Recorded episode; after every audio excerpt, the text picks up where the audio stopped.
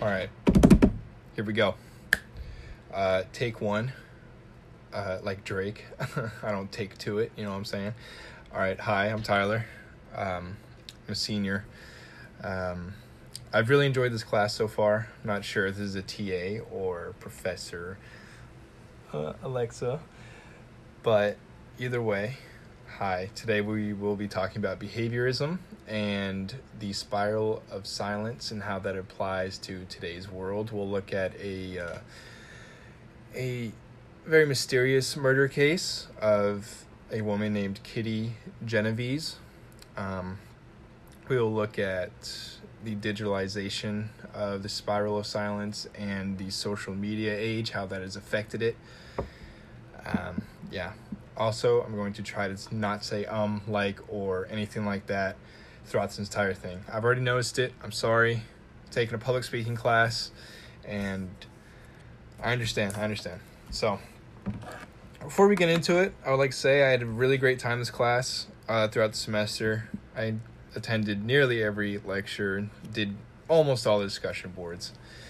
I didn't make it to the taco day, but I saw that you did that. That was very courteous, very kind. Never had a professor do that.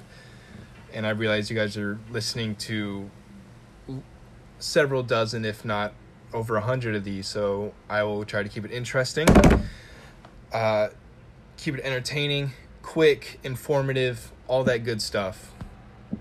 There we go again.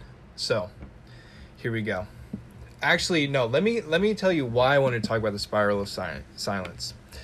So I got the idea when I was delivering a pizza the other day. I'm a pizza delivery man. I work for Domino's. I have a shift tonight, actually. As soon as I finish this, I'm going into work. So fun fact there. Whenever you're listening to this, I'll have made whatever money tonight. But anyways, I was delivering a pizza to a research center, the Taylor Hardin Research Center, over there on Jack Warner. And it was a $60 plus order over 9 items, 10 sauces. You know, I had to bring out the big bag for it. So it was a lot of work on my end, and it was for a party. When I called I called the woman and told her I was there, she said, "Oh, okay, cool, it's for a party," or blah blah blah. "You can just come in and leave it at security." Well, she paid with credit card, and so the guy at security, you know, well, she didn't tip on the credit card. Let me state that first. She didn't tip. And so the guy at security, he saw all the food he got, and he was like, "Did they tip?" And I was like, "Well, no." And he was like, "Oh, man, I'm sorry. That sucks. You know, I used to be a pizza delivery man. I know how it is." Well, he didn't tip me either. And so that got me thinking, if it's a party like that, no one assumes responsibility for the tip. You know, everyone's assuming the other person's going to tip. And I feel like that also applies to communicating our opinions. Thus, the spiral of silence. I keep saying science. I even wrote it when I was doing my notes. My goodness. As a professor, especially in the era of Zoom, I'm sure you're familiar with this concept. You ask a question to your class, or you go into a breakout room. Cameras aren't on. No one's talking. You know how it is. So, to make sure that the spiral of silence really ties into behaviorism, and I can, get full points for this for following the prompt, I'll state what is behaviorism. So, the theory that human and animal behavior can be explained in terms of conditioning without appeal to thoughts or feelings, and that psychological disorders are best treated by altering behavior patterns. Well, I want to look at that first part again. The theory that human and animal behavior can be explained in terms of conditioning. So, okay, so my phone locked. I'm sorry. I changed the settings, so that will not happen again. But anyways, we were talking about behaviorism. Yes, I said look at the first part again. The theory that human and animal behavior can be explained in terms of conditioning. So I believe that over time, humans have been conditioned to be quiet in the group setting, or to not voice an opinion if it's unpopular or incorrect, may cause you to be an outcast from the group, which, you know, you only survive as a pack. That's kind of the human mentality, you know, stick together. So through evolution, yeah, this behavior has been conditioned. So therefore, it is behaviors. Yeah. So moving on to what is spiral of silence itself. In the study of human connect, well, first let's look at what exactly we're looking at and where it's from / when. So Noelle-Neumann in 1977, she wrote Turbulences in the Climate of Opinion, Methodological Opinions of the Spiral of Silence Theory. So she was the original founder or creator of the theory of the spiral of silence.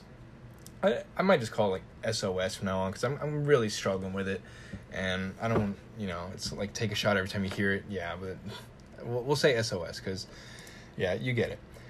Anyways, so she founded this theory that in the study of human communication and public opinion, the theory that people's willingness to express their opinions on controversial public issues is affected by their largely unconscious perception of those opinions as being either popular or unpopular. So it's not even about, like, if you're wrong or right, I guess. It's just whatever opinion is more favored will get the most traction. It'll look the most right. And even if, say, you let's look at unpopular opinion Twitter, Oh, my goodness. You give an unpopular opinion about eating outside. I don't know. It's just, Anyways, let's not get carried away. Specifically, the perception that one's opinion is unpopular tends to inhibit or discourages one's expression of it, while the perception that is popular tends to have the opposite effect. So if you, oh my goodness, here, yeah, good example, you go to a, say a Trump rally, you go to a Trump rally and you're wearing your hat, your t-shirt, you're feeling good, and you, actually, no, let's change that up. Let's switch it up. That's polarizing.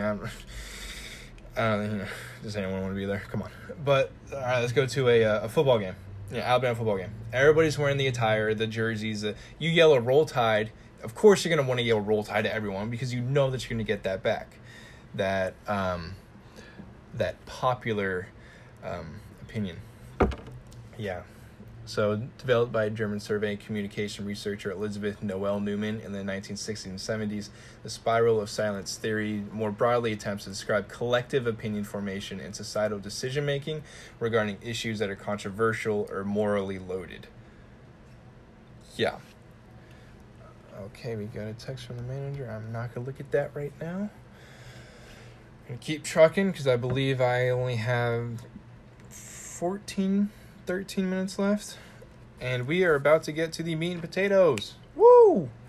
Case of Kitty Genovese. If you're a true crime fan, you're gonna love this one. Let me actually make sure I didn't skip over anything. So according to, yeah. Also another thing. Let me just add before we get onto that. I'm sorry. According to the spiral of silence theory, most people have a natural, mostly unconscious fear of social isolation that prompts them to constantly monitor their behavior, not only of themselves, but of others, for signs of approval or disapproval. So it's really subconscious. Like you're not sitting, you don't want to raise your hand in class because you're scared. Even another example, maybe you've seen those jokes or memes about people who are like getting mentally prepared to say here, in high school, when they're calling attendance. So it's that kind of thing. It's subconscious to not want to be isolated. All right, you get it. You get the point. Now, the case. So, on March 13th, buckle your seatbelts, man. You'll get mad. All right, don't hold it in. Hold it back. Maybe you've heard of this, but if you haven't, here we go. On March 13th, 1964, a woman named Catherine Kitty Genovese was murdered outside of her apartment in Queens, New York. Over the course of a brutal attack lasting over 30 minutes, Genovese was stabbed at least 14 times. It was widely reported that despite Genovese's screams for help, not a single one of the 38 bystanders at the apartment that came that night to her aid. The case caught the attention of the public as well as psychological scientists, leading to research on the bystander effect. Which this so that happened in 1964, and for context, the SOS theory was primarily developed within context of traditional in the 1970s. So that's a bus you hear outside, Crimson Ride. Ooh, Roll Tide. Recent. So This case raises a lot of questions for researchers. Why would no one obviously call if they see that happening? But let's get back into it. So after painstakingly reviewing historical records on the case, APS Saul Kassin of the College of Criminal Justice discovered that many important facts related to the case have been overlooked for decades. Although the media spotlight focused on Genovese and her neighbors, other stories closely linked to the event, which are also profound for what they say about human social behavior, were unfolding, only to get lost in a historical record. So, you can see Kassin points to several instances where the facts of the case don't align with the infamous story. So, the infamous story in the headline is 38 witnesses, like they're looking out the window, they can hear it. That may not be true, according to Kassin. Let's see why. So several individuals actually did respond to Kitty's screams that night, coming to her aid and calling the police. In his examination of the details of the Genovese murder, Kassin also came across several instances of false confessions. Psychologists, geez, it's been a long day. I already did one project today. Been up since like 6:30, but we slept a while.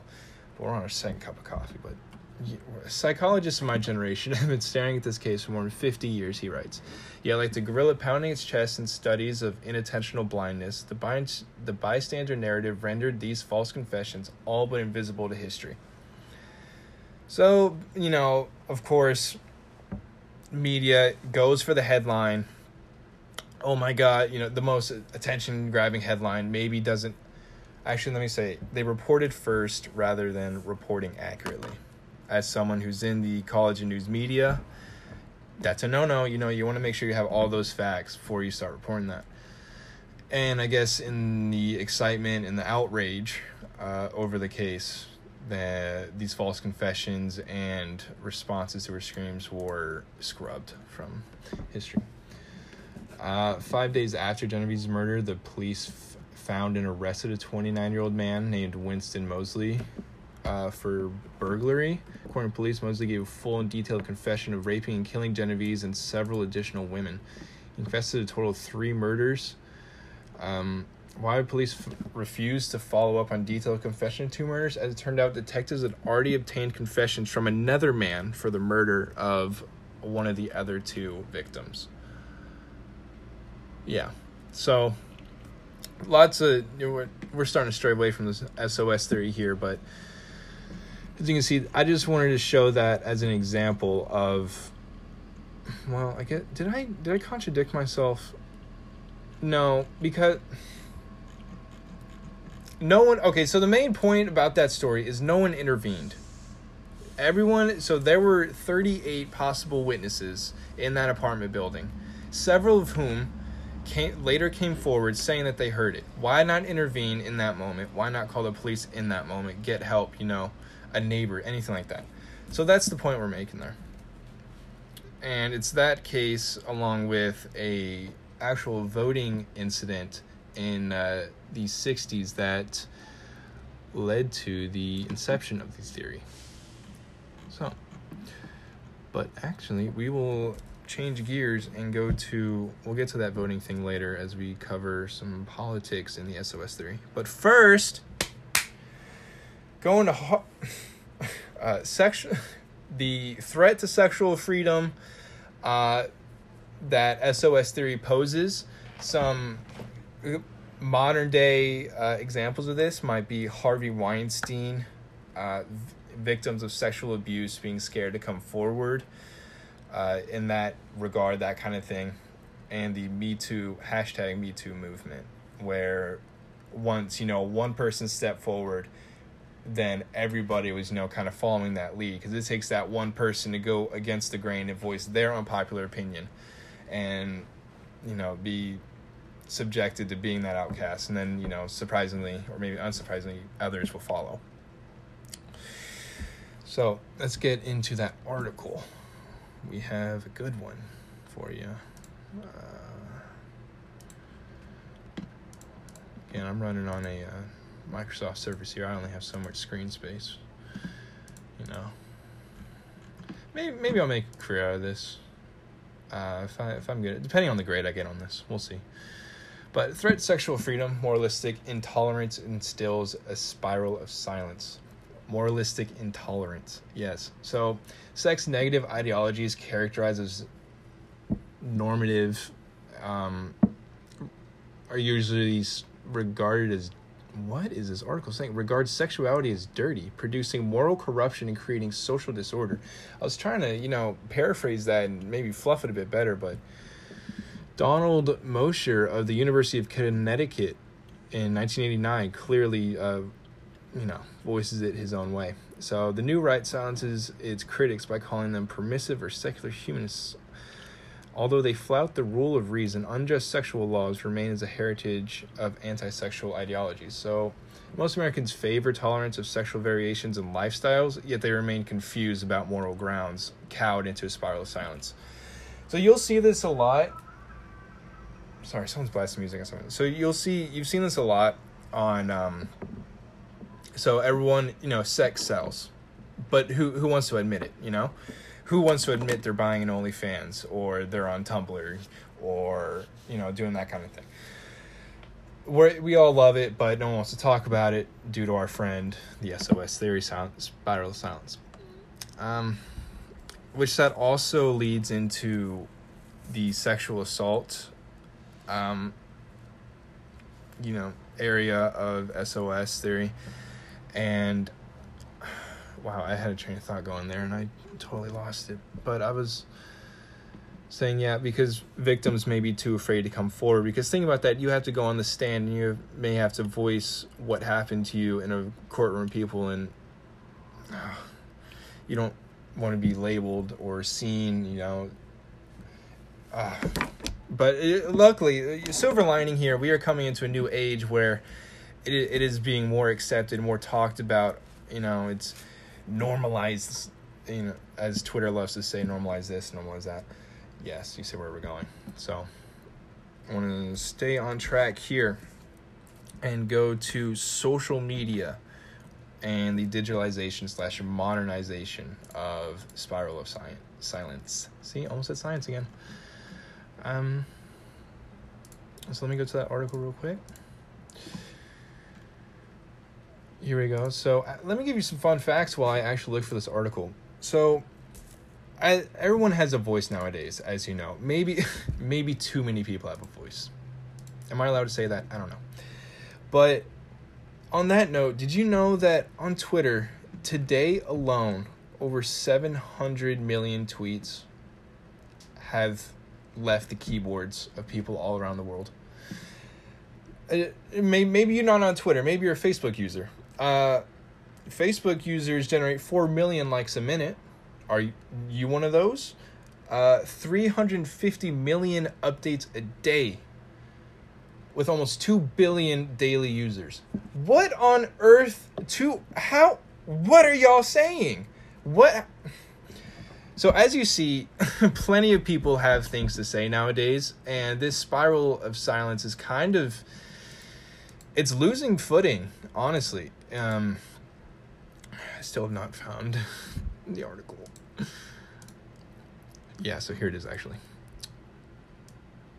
The era of social media started to make weak its roots due to involvement of individuals in communication process and make them able to speak without fear and express their opinion with their experimental support. So on Twitter, you know how easy it is. You tweet the dumbest thing and it just goes viral. You see, like, all the time, your feed isn't even, your friends. It's just viral tweets. And so that's those people that are taking that risk. They're without fear and expressing their opinion with experimental support, i.e. the likes, like over 4 million a minute kind of likes, So the spiral of silence, it's really losing footing today, because it was originally developed in the 1970s, as I previously mentioned, and it's now 2021, so 50 years later, and we have podcasts. Like, I'm doing a podcast right now instead of writing a paper. Take that, SOS theory, you know what I'm saying? Like, yeah, so technology and advancements, scientific progress, all these things that we've talked about are changing the way that we look at the spiral of silence. And honestly, it's kind of, well, actually, we have to take into account that most of the stuff is behind a screen, yes. Think about public speaking. Who wants to do public speaking? You know, I actually took a class 2 years ago, and there was a girl in there who was so scared. Like, you could see her visibly shaking, like she was holding a note card that was shaking, or like a dress. You could see the, flowing.